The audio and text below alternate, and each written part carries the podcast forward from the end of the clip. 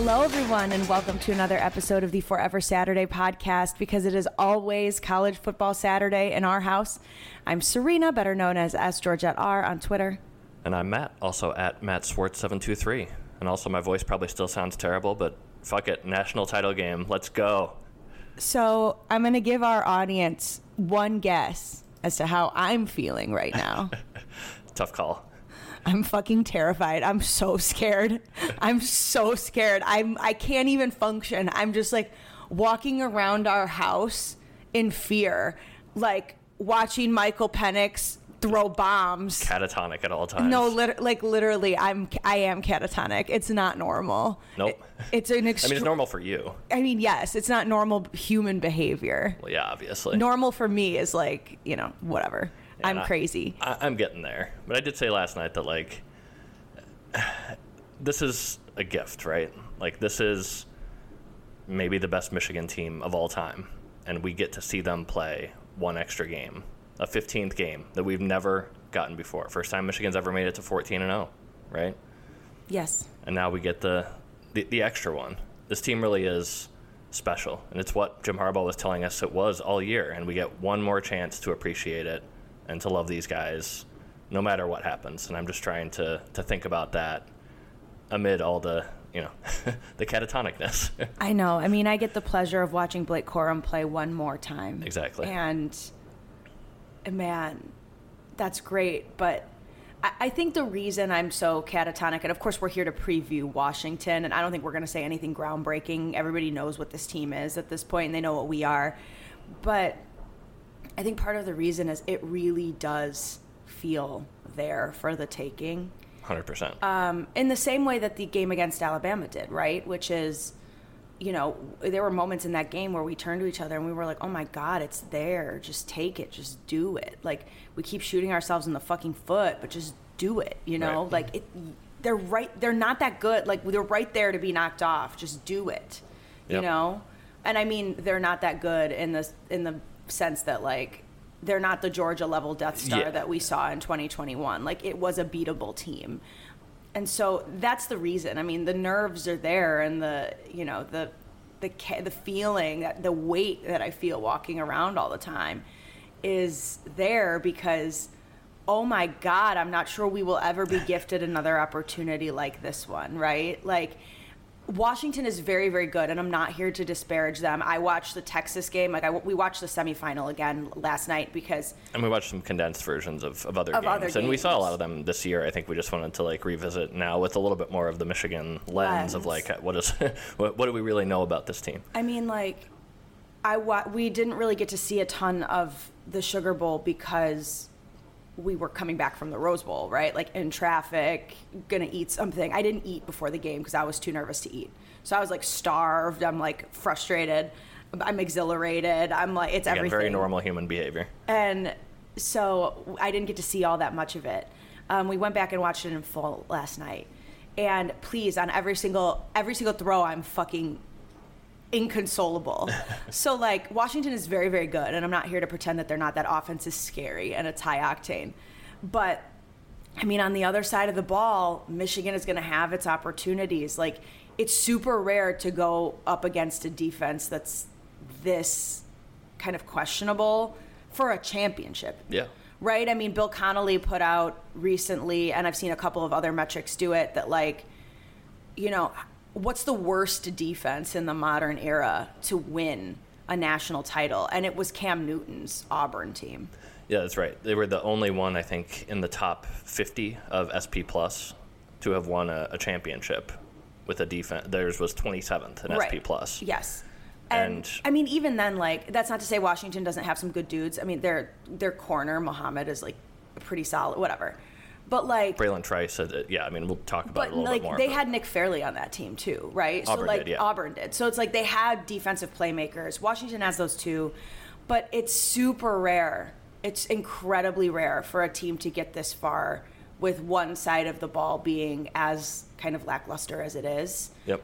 And I mean, even the 2019 LSU team, which nobody thinks of as a defensive juggernaut, landed at like 16th in SP right. plus by the end of it all. And so it's like, man, to get a team that's what's Washington like 40th or something. 44th in SP Plus and 27th in FEI. Like, like- this is a, a pretty average Power Five defense that you're going against. A really good on. offense. We've But- played eight defenses in the Big Ten that are better. I'm Yeah. being like so serious right now. I mean, I think we pulled it up last night that looking at the Big Ten teams that are the nearest to 44th in defensive SP plus. Well, one was the team immediately behind Washington with almost an identical rating was Michigan State. And I mean, we saw JJ just eviscerate that defense, right? And then the next closest above um, above Washington from the Big Ten was Minnesota. It was about eight spots ahead. Who we, on whom we scored 52. Right. Michigan scored 49 and 52 points in those two games. That's kind of the caliber of defense that we're talking about here, which means that doesn't mean Michigan's going to score 50 in this one. It helped to have the other side of the ball, you know, setting up some short fields, getting a bunch of three and outs. Right. I but mean, there were pick sixes in the Minnesota game. they had right? two pick sixes in the Minnesota game. Yes. Yeah. Okay. Yeah, so there were some extenuating circumstances there that probably made those games more lopsided than you would even expect against a comparable defense that has an offense to go with it. But again, that is the caliber of defense we're talking about here. This is, and, and we, I, we can get into it, but that's a side of the ball where Michigan should have a real advantage. I'm scared. I'm so scared. I can't do this. I'm not going to make it. I will not survive. I was going to say the the other thing we were talking about the other day was just that like championship games are, are weird. Like the vibes for me are always weird because, especially in college football, I'm always watching, and especially especially for Michigan, I'm always watching through this lens of like, what does it mean? Like going forward takeaways. I mean, for Michigan, it's set up in such a way where you've got you know Michigan State, Penn State, usually middle to latter part of the season. Then you've got Ohio State, it's always this question of like, okay, are we good enough to get through this? Are we good enough to get to Ohio State? Are we good enough to beat Ohio State? Are you good enough to, you know, if you do that, compete in the playoff, compete for a championship?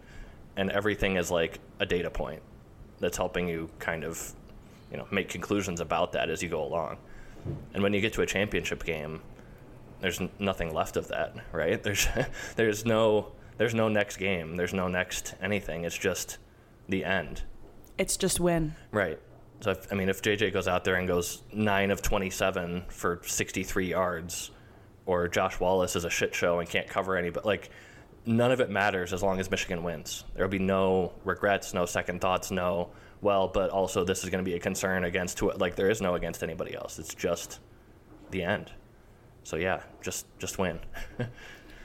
Yeah, by one. I mean, by any any appreciable number. By one. Like it doesn't matter, right? None of it does. no. Oh my god, I'm having a meltdown in real time. I, I like. We're here to record this episode. I'm like, I can't even talk about this. Actually, like, I'm li- I'm literally not capable of talking about it. I don't know what to tell you. I'm melting from the inside right now. Melting from the inside, huh? Yes, yes.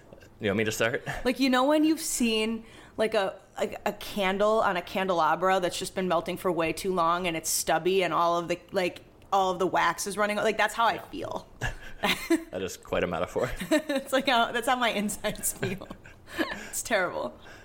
All right, so I'll, I'll start it then. if you're Sure, the candle, if you're the candle fine. melting down, or the, It seems fine. no, I mean you said a few minutes ago like we basically know what this team is, and I think that's right. I mean I've compared it multiple times. and I've seen other people. I'm not the only one to make this comparison, but this is basically 2021, 2022 Ohio State, but with a significantly worse defense. And Michigan is kind of, I mean, they've designed their defense the last couple of years to go against that. So, you know, what does that mean? It's probably the best passing game in the country this year. You know, Jayden Daniels won the Heisman, but he had big numbers on, you know, pass game and run game. I think if you're talking about just the pass game, with Ohio State taking a step back, Tennessee taking a step back, it was really Washington kind of above the, the crowd. And that's obviously a lot of Michael Penix and his ability to, to hit deep shots consistently in a way that very few college quarterbacks can. But then Rome Odunze, Jalen McMillan, Ja'Lynn Polk, they've got legit receivers all over the field. And so I think the big question for Michigan here, especially after we watched the Bama game and we saw what they did there, is do you try to get pressure and get Penix, you know, moving, throwing off his back foot, whatever, or do you kind of do what you've typically done against Ohio State, which is more of the bend but don't break, let them, you know, if they're a lot, if they're able to get some chunks between the 20s, that's fine, but you hold up in the red zone because that a a deep passing game once you get into the red zone is sort of disadvantaged. We'll talk a little bit more about their run game, but that's an area that it's a little bit challenging, and the stats back that up. I don't have it right in front of me, but their red zone offense is relatively inefficient compared to their kind of standard down offense. And Michigan's red zone defense is one of the best in the country. So that I think is the big question for you know Jesse Minter and how do you play this? How do you approach this? It's this is going to be you know best on best, like best passing game Michigan's seen this year by a significant margin. And it's going to be the best defense Washington's seen this year by a significant margin. So it's Ryan Grubb and Kalen DeBoer on the Washington side and passing defenses because right. Washington has seen some defenses that have good SP plus ratings overall, including Texas and Oregon and Utah and whatever, but none of them have Michigan's ability against the pass. Right. Texas's pass defense is like legitimately bad. Yep. Um, and so it's like okay, they have these monster defensive tackles, right? Which you know Texas play, but like that's not how and, you're. And that was the reason we said we didn't really want Michigan to play Texas. Was they were much more designed defensively to go up against a team like Michigan than a team like Washington. And Washington did take advantage of that. I mean, I think if I'm not mistaken, balls that were like 30 plus yards downfield, Penix was something like nine of 10 against Washington. Like against Texas. Or, yeah. I'm sorry, against Texas. Yeah, and he was just dropping everything in.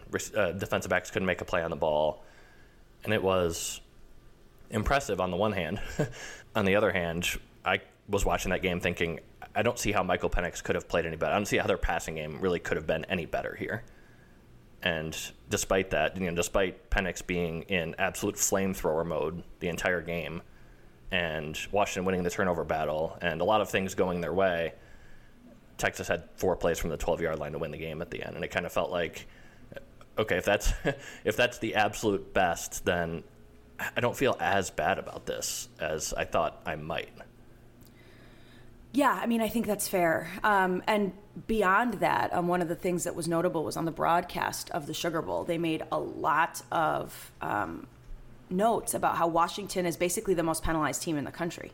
Yeah, second most penalized team in the country, ahead of only New, New Mexico. New Mexico, or behind only New Mexico, I guess, depending how you're, how you're thinking about penalty rank. So, like, but even that I think was inversed in this game. Texas took a lot of That's penalties, right. and I, I didn't recall Washington taking nearly a, not 75 penalty yards worth of penalties in the game, which is what they typically average. That's right. Like it really did feel like they got everything in this game. Every, I said while we were watching it, it, it felt a little bit like the TCU Michigan Fiesta Bowl, where like one team had almost every like kind of high leverage play or you know drive killing penalty, like the little things that can swing a game almost all of them went Washington's way in that one.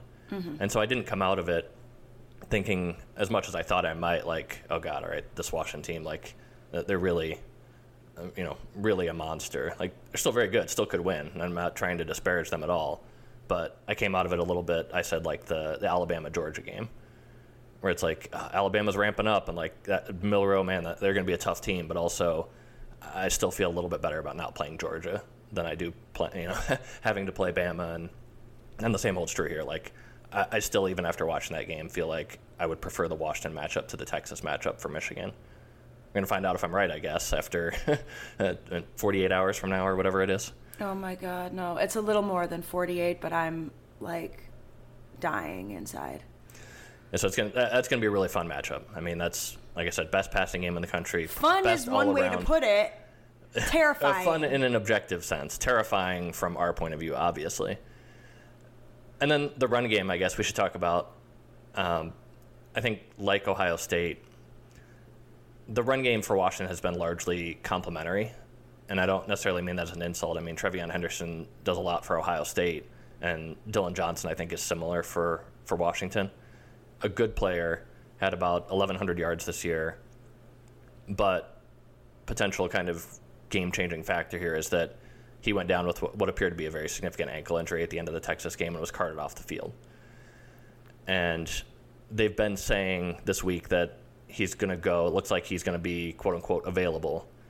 But I think we said this on the uh, post Rose Bowl podcast that it kind of feels like a Blake Corum 2022 Ohio State situation, where like he's going to put a uniform on and be out there, or try to be out there, but I'll be pretty surprised if he's a real factor given what happened to his ankle on the last offensive play of the Sugar Bowl. Yeah, and I mean, I saw the reports coming out that they did an X-ray and that there's no break, but I mean that they said no structural damage about Corum's knee also, and that Right. was obviously Well, and also ankle injuries typically aren't that Breaks, right, Yeah, I mean, it could be a high sprain, could be a regular sprain, whatever it is. If it's significantly limiting him, they don't really have another guy that they've like given significant carries to this year. Another guy who looks like he's on Dillon Johnson's level. So I think if he can't go, or if he is even really limited, Washington becomes much more one dimensional than they already. I, I don't want to say they're one dimensional now, because like I said, I think they have a pretty good complementary run game, but they become pretty one dimensional without Dillon Johnson, and that's something that would be a, you know, it's not going to make it easy for Michigan, but it will certainly make it easier if you have a pretty good sense of okay, we can kind of tee off and try to get to Penix and, and get him off his uh, off his spot. Yeah, I mean, the question of what to do with Michael Penix, I think, is fundamentally the question. Like J- Jesse Yeah. Minter is going to make himself some money, or I don't, or he's not. Or not money. I, I, I don't know, but I mean, he was absolutely unconscious in the Texas game, like full heat check. I think at the end he ended up with like eight or nine in completions, but I legitimately think five to six of those were throwaways. Yeah, about half of them were throwaways. There were one or two where he actually missed guys. I, I think two, and then there were a couple um, that were uh, just drops. But yeah, uh, you're right. He was in heat check mode the whole day, and he can do that. Obviously, I mean, we saw him do it against Texas. We've also seen him have some games that were pretty good, but definitely not that. You know, and like if he'd done that all year, he would have won the Heisman walking away, and he didn't.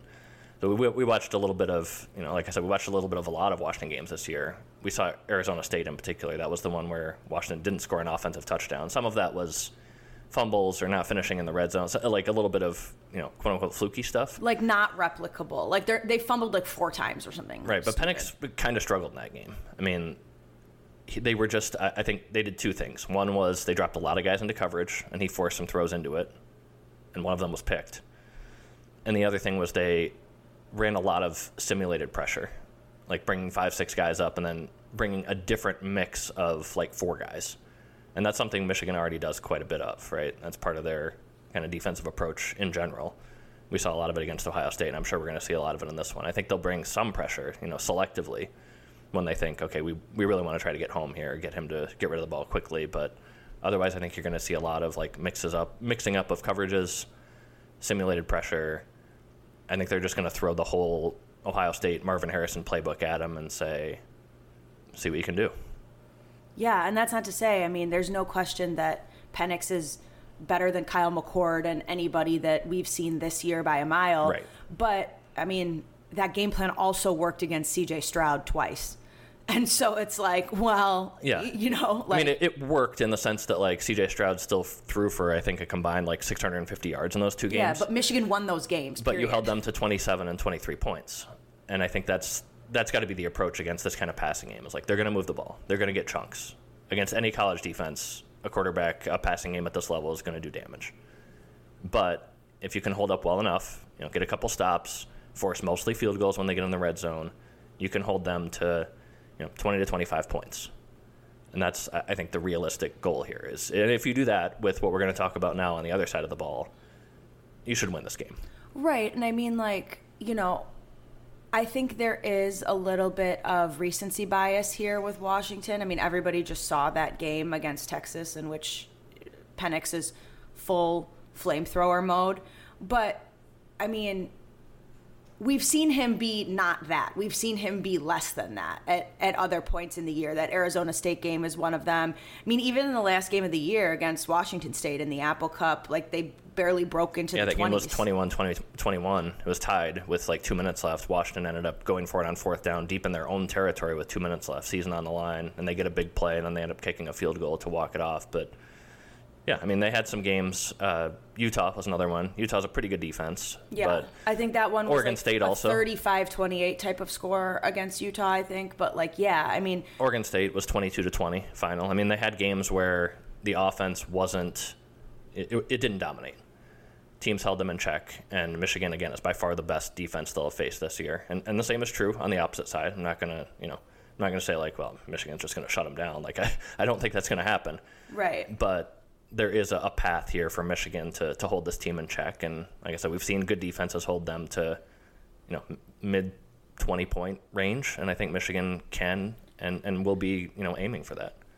Yeah, I think that's right. And, you know, whether or not they're able to, like, stop a big play at the 20 and make them execute red zone offense as opposed to getting in the end zone on that big play Yeah. is probably the difference in this game because like you said you know deep passing games what, that thrive on that kind of spacing that Washington typically has for their receivers to kind of make plays in the open field it it does bog down when you get in the 20s and there's just you know less of a top to blow off with Rome Odunze, and otherwise. And so there is a substantial drop off in the way that their offense performs when they have to start a, well, you know, start a series at the 20 yard line. Yeah, and that was Right. really what happened against Texas. First half, they had you know chunk plays for touchdowns. Second half, two of their three field, they only kicked three field goals, if I remember right, in the second half That's for all, right. all of their scoring. And two of those three drives were they got inside the 15 yard line. No, I think they had one touchdown because it they was had one 21 after 21. halftime. So 28. Oh yeah, yeah, you're right. Okay. They had one, but yeah. But of their three field goal drives, those were mostly deep into Texas territory. They kind of bogged down, couldn't punch it in, and got held to field goals. So yeah, that, that's a big. I think that's going to be a big part of this side of the ball and whether Michigan can kind of hold them in check points wise. Yeah, for sure. And then on the other side, I mean, you talked about it that this defense is like by playoff standards, this is a pretty bad defense. 44th in SP plus, 27th in FEI, and you know, like 44th in SP plus, and nobody below 27th has won a title in the modern era. So you're talking about again something that's like it, you really haven't seen a defense of this caliber be able to hold up once you've got to this point of the season. And you know, we've seen a lot of stuff online. There's like kind of a surprising amount of shit talking from Washington people who think Michigan just does not have an offense. And so they're saying like, well, watch against Bama and you know Iowa, like all these games down the stretch, like your offense wasn't very good. They're all top 10 defenses. First of all, those are all top ten. defenses, Literally right? every single one. Penn State, Ohio State, Alabama, Iowa. Those Right. are all top 10 defenses. I think all of them were in the top six in SP plus. And also, like, JJ played the Penn State and Ohio State games hobbled. We know this, right? And that holds true when you actually look at the numbers, right? Like Michigan's offense is 12th in SP plus, so a significant advantage relative to what you've got from Washington on the defensive side of the ball. And I, I also have been looking at FEI. You know, I, I- they have slightly different formulas. One values efficiency a little bit more than explosiveness. SP plus gears a little bit more toward explosives versus FEI more toward efficiency. I think looking at both gives you a, a pretty good picture, kind of overall. And Michigan is actually exactly tied with Washington with the fourth best rating in the country offensively On FEI. on FEI. That's right. Yeah. Yeah. Which makes sense when you think about how our offense values efficiency above all else. Like way more than it values explosiveness, it values efficiency. Right. And, so just for the like, checks you don't have an offense crowd like, at least according to one pretty good analytical, you know, assessment, Michigan has an, an offense that is exactly as good as Washington's, and the defense that certainly doesn't hold true. Yeah. So it's just it feels like a big advantage for Michigan here, and one that they really have to like they have to make it pay off, especially because you know we talked about Texas's structure, and you don't necessarily want to. That's not necessarily the structure Michigan wants to go up against with what they want to do. Washington really is. They are very iffy on the interior. They've got a few guys who rotate, and frankly, none of them are very good. And that's why, you know, against the run, I, th- I think we referenced these stats after the Rose Bowl as well, but they are 119th in EPA per play allowed, 112th in EPA per game allowed, and 126th in success rate allowed. Those are all just rushing game stats. This is a very bad rush defense. And we saw Texas shred it without Jonathan Brooks, who was their starter most of the year, tore his ACL. They were playing freshman CJ Baxter. And they were just ripping off chunks all night. And they had a couple fumbles, penalties that killed drives, but if if Texas can do that, and again with what we've seen from some of the other teams that have gone up against Washington this year, they, a lot of teams move the ball really well on the ground. That's how you end up with numbers like that, and those by and large were not Michigan's run game. Yeah, I mean, and the other thing about Texas is they were doing that despite not really wanting to run the ball. I mean, S- Steve Yeah. Sarkisian, like philosophically, is a like run to open up the pass guy, and Jim Harbaugh is a we will pass if we have to to get you to back the fuck off so we can continue to run the ball kind of Right. guy. Get Like out of my shit so I can run the ball. They're they're opposites in that way. Like Sark wants to throw the ball around, and most modern offenses do. Yep. Not Jim Harbaugh. No. Jim Harbaugh wants to take six yards a carry until kingdom come. Yep. And And they might be able to do that. I mean, between Washington's D tackles and their like off-ball linebackers.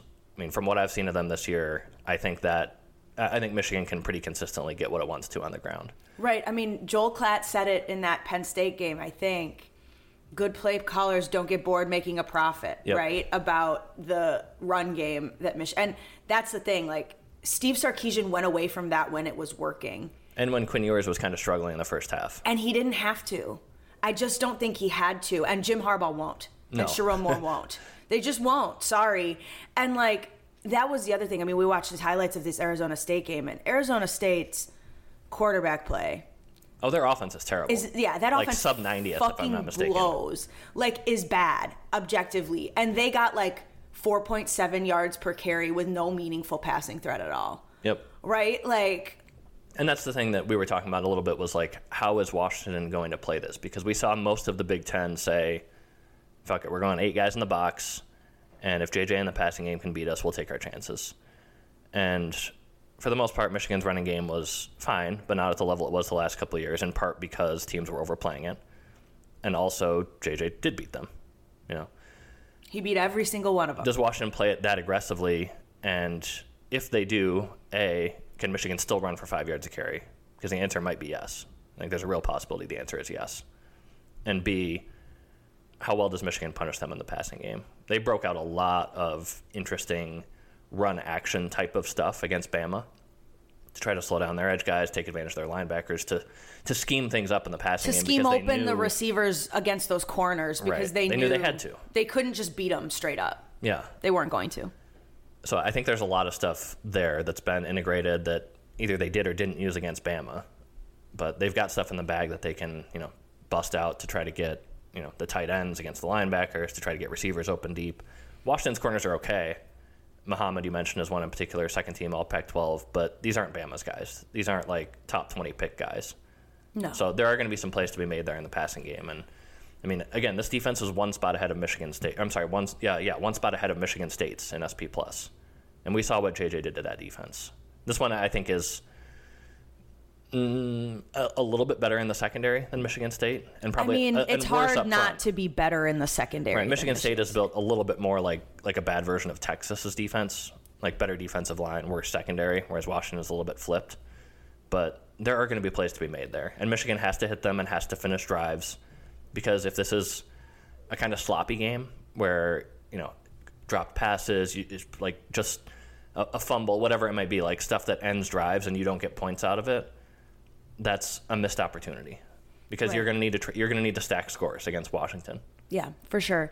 And I think one of the other things that's interesting about how Washington elects to play this is it seems really disadvantageous for them and for a lot of reasons to allow Michigan to just kind of walk you down the field in the way that they want to. Not only because Michigan will do it and they're pretty good at it, but also because it eats up a lot of clock and a low possession game seems like a bad thing for Washington because I just feel like they're run and gun and they're probably used to having, I don't know, 12 plus possessions a game. And if we give them seven because we're going on six and a half minute, seven minute touchdown drives, that's bad news. One three and out really changes the game a lot in a circumstance like that, right? And so, I mean, I said this during the 2021 Ohio State game. Like, any field goal drive is a win. Any drive where Michigan holds Washington to a field goal is a win because the way that Michigan can control the clock with the ground game and just chunk, chunk, chunk, move the ball, eat six minutes. Like, there's probably going to be maybe eight possessions in this game for each team. And if you go eight possessions for Washington and they kick field goals on all of them, that's 24 points. And with Michigan's offense against particularly Washington's defense, like like I said earlier, if you hold them to 20, 25 points, you should win this game because you've got a, a meaningful advantage on the other side of the ball. yeah, I mean, I think that's right. And so I'm, I'd be curious about whether or not that affects how they elect to play it defensively. Do they say, It might, yeah. you know, we're definitely going to stuff it up. And if JJ beats us on one play and it goes for 85 yards, The that's 2022 Ohio State that's strategy, fine basically. because at least we get the ball back. Yeah. You know what I mean? Like it, it's be- it's better than doing it in eight minutes to give it up in 45 seconds. We don't care. Like I I legitimately think that might be part of the calculus because one of the worst thing for Washington is their offense not having the ball. Right. By far and away, I think that's the worst thing for them. And so I don't know how they're going to play that defensively. I think that'll be a really, really fascinating question for them. More so than I think it's a fascinating question for Michigan because I think Michigan pretty well knows what they want to do, or at least what we expect them to do, given how they've played Ohio State for the last three straight years. On defense, you mean? On defense. Yeah, on defense. I think kind of the same as true on offense. Like we Yeah. know what what Michigan wants to do. It's just Michigan wants to matter do the same thing on offense no matter fucking what. It doesn't matter. Correct. Period. They are exactly what they are. It's just a matter of how much of that Washington can take away or wants to try to take away if it means compromising the defense significantly on the back end. We've seen both of those approaches a- a decent amount over the last two years. And, you know, the put eight guys in the box thing has worked reasonably well sometimes. Until a also- running back gets to the second level and there's no one there. or or until you get you know the Ohio State game last year where you had that and you had you know a couple uh, you know play action flea flicker type things where guys are just busting wide open Cornelius deep. Johnson over and over. Right, Yeah. and if Michigan scores 40 points in this game, like they did in that one, you're going to win a national title. So, like, Washington's got a problem on that side of the ball that they're going to have to figure out how to address. And I just, Michigan just has to be sharp. Just don't have the dropped passes. Don't, you know, don't whiff on blocks. Like, they're going to have chances in the open field. There are going to be opportunities. Just make them pay off. Play your game, finish drives, and again, like against Ohio State, that should be an advantage for Michigan stylistically. The ability to finish drives with their run game against a very soft interior, whereas Washington's got kind of the flip side on their uh, on their offense against Michigan's defense. So, again, that's that's one thing I think should be advantage Michigan. We didn't really talk at all about special teams. Washington has kind of a, a shaky kicker. He was a walk on, ended up actually having a pretty good year numerically, but they don't try much from outside of like 40. So that's something to keep in mind that they may be a little bit more aggressive than most teams, given that situation and given their defense. They're they go for it quite a bit on fourth down. They're willing to just again because of the structure of the team and having Michael Penix. I think it, it makes sense. Yeah, that's one thing that scares me because Kalen DeBoer, unlike our our buddy, uh, you know, Coach Just for Men down there in Columbus, um, he's not afraid. He does not call games afraid. No. Um, Sometimes in a way that's like probably overly aggressive and Yeah. may very well cost them at some point. Hasn't yet, just barely. They've dodged some bullets in that regard, but yeah, they'll they'll be aggressive. Yeah, no, it's it's definitely something that they will do. Um, because you know there was a lot. I mean, we did this a ton, but like Ohio State on fourth and two, and we're like, you have the like in 2022 in particular. It's like my brother in Christ, you have the best offense in the country. What are you fucking punting for? Like, Yeah. what's wrong with you? You're punting at you know the 43 yard line with like on fourth and two with. Like this year, I thought it was much more understandable because their offense wasn't what it was in 2022. And their defense has been much and their defense was better. But like 2022 Ohio State, there were, there's a lot of criticism of Day, and like DeBoer will not be like that. No. He's just not going to be like that. So it, you know, it's he's got a, a much he's much bolder um, than we're used to in a way that could make it tighter for us. Like he's he's going to be willing to put it on the line to extend drives because he knows that he's going to win this game with the ball in Penix's hands and not with his defense on the field. Yeah, I mean the counterpoint to that is that if there are a couple like fourth down situations at midfield, if you get them off the field and set yourself up with a short field against that defense, like that's the kind of thing that could turn this game from Michigan by five to Michigan by twenty. Yeah. You know, somebody brought up that over the last I think four championship games, the favorite has covered by more than ten in each of those games. No, I don't like it. Stop it. I would You're love it. I don't like you saying it. It's not that I wouldn't like the outcome. I want you to shut the fuck up. No, but one other thing I want to mention on special teams, though, was Michigan obviously had the muff punt situation. That's been a little bit of a problem all year. Washington also had a bad muff punt inside their own 20 yard line against Texas that set them up with a short field. And they rotated guys. I think Odunze was back there sometimes. I'm drawing a blank on the name of the other guy, but this is a situation where both teams have a little bit of a an iffy spot there. I kind of like I think some of that may be rustiness after the the layoff between the end of the regular season and the playoff. I don't know that you're going to see that really be an issue in this one, especially like both teams are, are now indoors.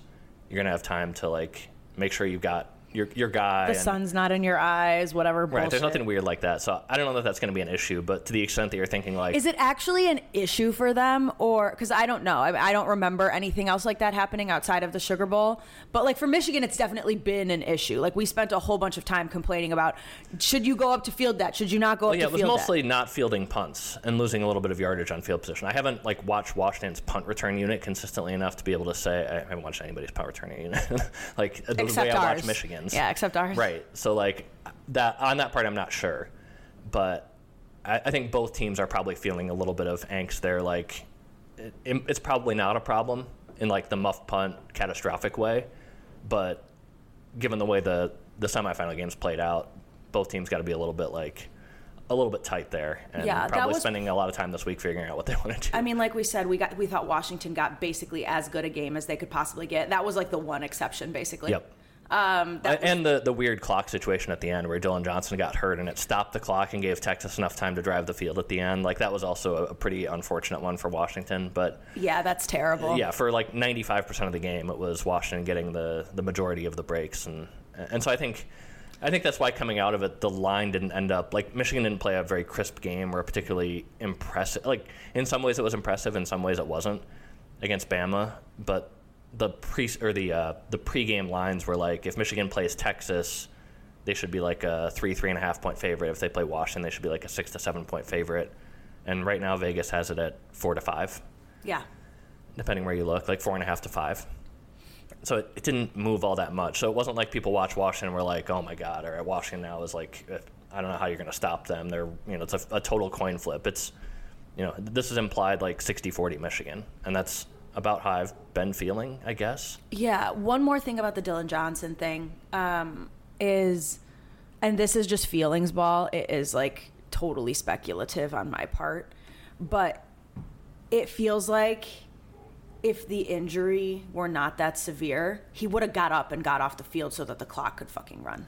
I guess you what don't always know mean? in the moment. Like sometimes it's it's pretty bad, and then three or four days later, it's like, uh, okay, I can I can move a little, I can manage. Yeah. So I, I guess I, I'm not sure on that point, but Like, even even after the game was over, he got carted off. So you know, 20, 20 minutes later or whatever it was after that Texas drive with timeouts and reviews and all that, he was still not able to walk on his own, which that to me was kind of the thing where it's like, uh, that that can't be good. Right. It just like that was such a huge disadvantage for Washington because there's like Yeah. 47 seconds and they don't have time. Like the clock would have run 40 seconds down, right? Right, Washington would have been getting the ball with something like 10 seconds left in the game. Texas or, I'm sorry, been- Texas would have been getting the yeah. ball with like 10 seconds left at their own 15 yard line. And then, of course, Washington also takes the running into the kicker. Just like astronomically stupid penalty in that situation. So there were a couple things there that were like, oh my God, Washington's imploding in the last minute. Yeah, but, and there was also some questionable decision making by DeBoer there. I mean, like he's well, that was the point about aggression, right? Like they had about two and a half minutes left. Washington has the ball, I- I think, at about the Texas 15. and they're already up six in a situation where a field goal or a touchdown, you go up two scores, and you're in pretty good shape. And they call it a third down pass that Penix ends up having to throw away because he gets pressure, and it stops the clock. Where you could have made Texas use one of its last two timeouts, you kick the field goal anyway, and Texas having that timeout ended up being the only thing that stopped Washington from being able to run out the clock, even even absent the Dillon Johnson injury the next time they had the ball. So that was what I was kind of getting at when I said like it, it can even backfire a little bit. Like they're going to be aggressive, they're going to play to win always, but sometimes playing to win means you know it doesn't go your way, and especially against a team that is, is better than you in, in most areas. I mean, that was kind of what happened to TCU against Georgia last year, right? Yeah, I'm not expecting the full like turn back into the pumpkin we got from TCU against Georgia. I think Washington is better and I think we might be worse than Georgia. I think we're a little bit worse than Georgia. Whether TCU was better is kind of debatable. I guess. It, no, you know. Washington is better than TCU. Oh yeah, sorry. Whether Yeah. Washington, right? Whether Washington or TCU is TCU. not better. Yeah, let's be serious. I mean, by all the advanced metrics, they were better than this Washington team. SP Plus has this as a 12 point Michigan line. FEI has a similar, I think, or slightly larger one, like 13. I don't know about that. I just feel like the the the equalizer is always elite quarterback play, Sure. and Duggan was good, but he's not what Penix is. Not as a passer, no. I, I'm not saying I expect that by any means. But, you know, we heard the stat during the Sugar Bowl that Washington had won nine straight games by single digits. And that was an all time AP poll era record. So the most consecutive wins by single digits since 1936. And then, of course, they did it against Texas. So they're at 10 straight. Like, yeah, that's the thing. Again, I think 60 40 is about right. Like, could Michigan lose? Yeah, obviously. Quarterback play really is the great equalizer, especially in college football. But man, Michigan looks by like almost every objective measure to be the better team overall. And like we were talking about before, this is the matchup we said we wanted. Michigan's defense is designed to play this offense. Michigan's offense is basically designed to play this defense. Of any team in the field, and a couple teams not in the field, this was the one we said like this would probably be the best matchup for Michigan. And it would be great to get it in the first round, and we didn't. And instead, we get it for the national title. This is as good a chance as you're ever going to get. It is all on the table in front of you. Ah, I need you to stop. I, I know I've told you. I've been thinking a little bit the last couple weeks about the uh, the Brock Osweiler story. I know I've I, I know I've told it to you, but I don't remember if I've told it on the podcast. You where- probably have, but that's fine. Let, lay it on me. Lay So it on this is when I was covering Arizona State football as a beat writer back in 2010, if I remember it. It was like 2010, 2011, I think 2010. And so this was like the Brock Osweiler, Vontaze Burfict, Dennis Erickson coach teams that were like kind of a shit show because Dennis Erickson did not give a fuck about anything at that point. He was like fully checked out, but they had a lot of talent. So it was a pretty fun team and also like a pretty interesting one to cover. But there was a point early in the year, maybe like October, where USC came in and USC was ranked like sixth, undefeated. It was a Matt Barkley team. And Arizona State just kind of manhandled them. Beat them by like a 15, 17. I don't remember exactly what the final score was, but but kind of took it to him. One of those games where like if you flipped the jerseys, you wouldn't have realized, you know, like uh, the team that looked better was not the team that you thought would look better. And after the game, everybody's you know kind of filling into like the, the little amphitheater area where they have press availability, and Brock Osweiler is the first one up to the podium. And somebody asked him a question along the lines of, Uh, you know, it's the standard like after a big win question. You know, what does this game mean to you and your team? You know, how are you feeling after you know beating a, a top ten team, et cetera, et cetera. And he like he starts to answer, and he kind of catches himself like right as he's starting to talk, and he just goes, ah, "It's why you play the game." And you could just see like the the switch flipped in his head of like like the the true emotional response there and that's what I've been thinking about these with Michigan guys. Like this is this is it. You know, you come to Michigan for a chance to to play for the national championship, to play Ohio State, to play in the Rose Bowl, and they're here. And it's kind of hard to see JJ McCarthy and Blake Corum and Mike Sainristil still like walking off that field in any other way. You know what I mean? Yeah, I do. I do know what you mean. We talked about this in our Rose Bowl episode, but there was a moment where I turned to you and I was like, "Do you see it?" And you know, Yeah. you you were like, "I do," and I didn't see it because I was too busy sweating bullets. But what I will say is, I did have a really hard time seeing JJ McCarthy have to take that picture where he looks at the other team celebrating again Yeah. You know like i didn't i didn't know how we were going to do it i didn't know what it was going to look like i didn't necessarily even think it could happen but i remember being like i have a really hard time believing that blake and jj are going to go out this way Yeah. and i'm sure washington fans feel the same way i'm sure I mean, they at look point, at michael penix right, and go Everybody thinks they have the team of destiny when you get to this point. we're going to find out i suppose We're, we're going to find out, and it's just this is why you play the game. It's what every one of these guys was born for was this moment. So go win the game. Go win a national title. there's nothing else to say go do it my god either way you're going to hear from us about it next week um, Yep. so if you're still here thank you for listening and go blue Godspeed and go blue.